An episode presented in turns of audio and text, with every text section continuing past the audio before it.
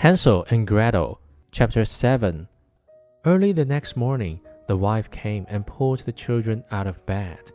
She gave them each a little piece of bread, less than before, and on the way to the wood, Hansel crumbed the bread in his pocket, and often stopped to throw a crumb on the ground.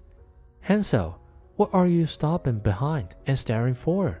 said the father.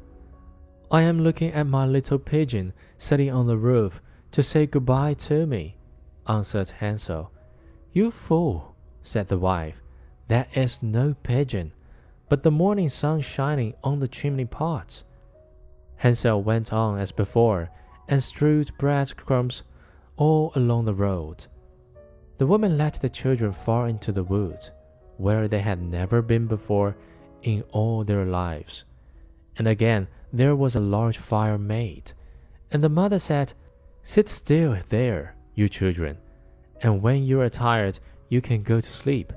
We are going into the forest to cut wood, and in the evening, when we are ready to go home, we will come and fetch you.